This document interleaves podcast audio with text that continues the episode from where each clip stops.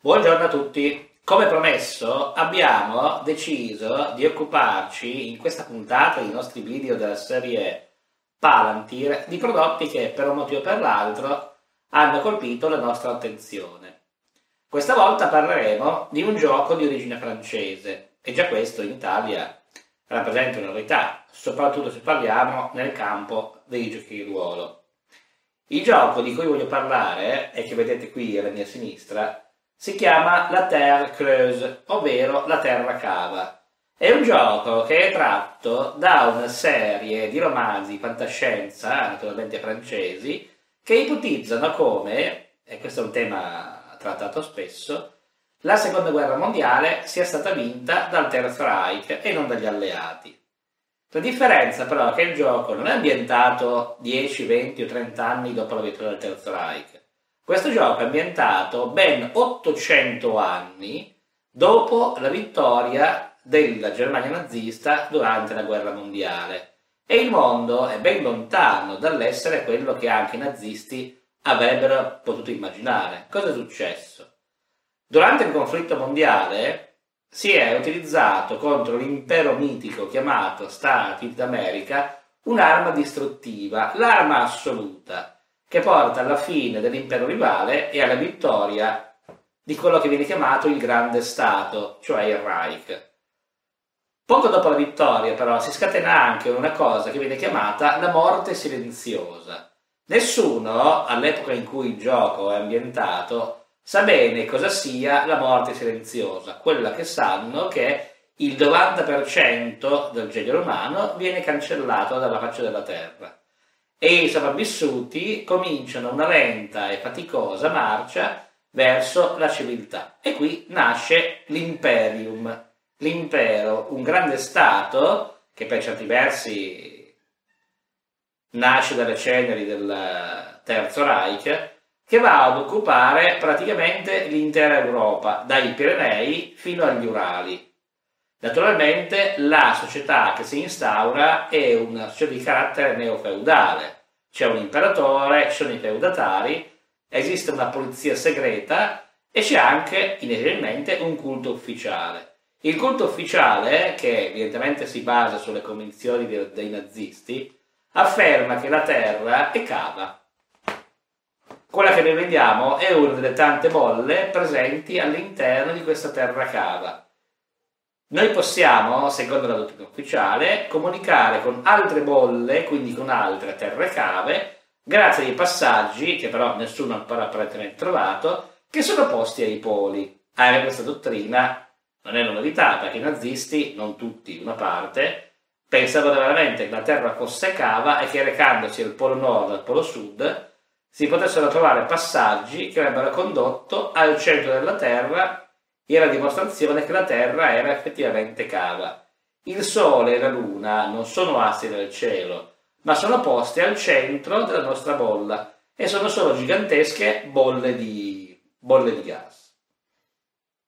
Il mondo è diviso anche con il Regno di Spagna, che è rimasto in piedi perché evidentemente era neutrale durante la Seconda Guerra Mondiale, l'impero della Mezzaluna, che naturalmente occupa il Medio Oriente, e l'impero giapponese, il cui confine però non è l'Oceano Pacifico, ma arriva fino a uno dei grandi fiumi di quello che per noi è la Russia, e continua in qualche modo a combattere contro l'Imperium, ma sempre a un livello naturalmente neofeudale. Questo gioco è un gioco veramente molto originale come ambientazione, e essendo situato così lontano nel tempo evita, diciamo, le possibili questioni collegate a un gioco ambientato durante un futuro dominato dal Terzo Reich.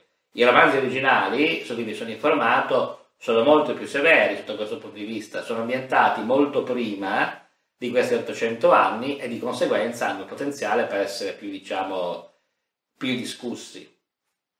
Il gioco è stato pubblicato nel millenovecentottantanove. La copertina, si può notare chiaramente, è dignitosa.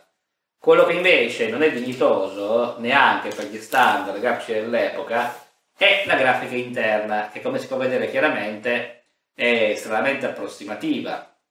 Anche le illustrazioni, che possiamo riuscire a vedere, perché abbiamo una che sia un po' grandicella, sono fatte in un modo davvero approssimativo.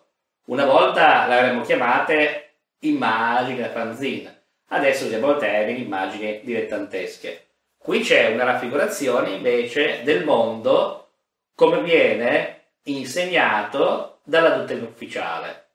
Naturalmente è inevitabile, qualcuno non crede alla dottrina ufficiale e quindi ci sono gli eretici che sono cercati accanitamente, eretici che affermano come l'umanità non è, diciamo, nata e vissuta sulla superficie interna di una bolla, ma in realtà nasce e vive sulla superficie esterna di quella che invece è una palla. Questa è un'eresia assoluta.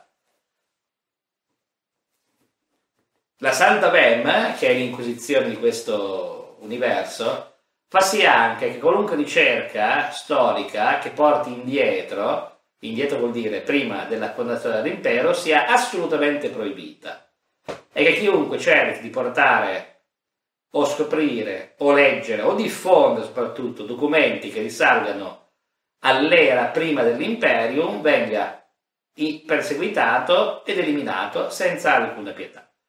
Oltre al manuale base, che vi faccio vedere, per questo gioco viene pubblicato anche uno schermo e addirittura una guida, la guida dell'Imperium, come si può vedere chiaramente qui, che spiegava come fosse la struttura di questo grande stato europeo continentale.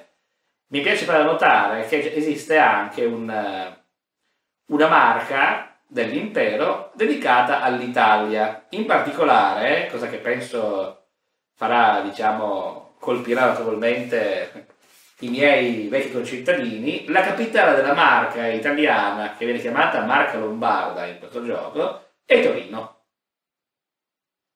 Ci sono poi altre città, tenete però conto che in questo gioco, che quindi ripercorre un percorso neofeudale, la città più grande in assoluto, la capitale dell'Imperium, che si chiama Norimberga, nome scelto evidentemente non a caso, e non mi riferisco alla fine dei giochi, ma all'altro evento per cui la città è stata resa famosa, ha settecentomila abitanti, mentre la media delle città, quando sono medio di dimensioni, diciamo, medie, è tra i mille e i quattromila abitanti. È un mondo fondamentalmente neofeudale.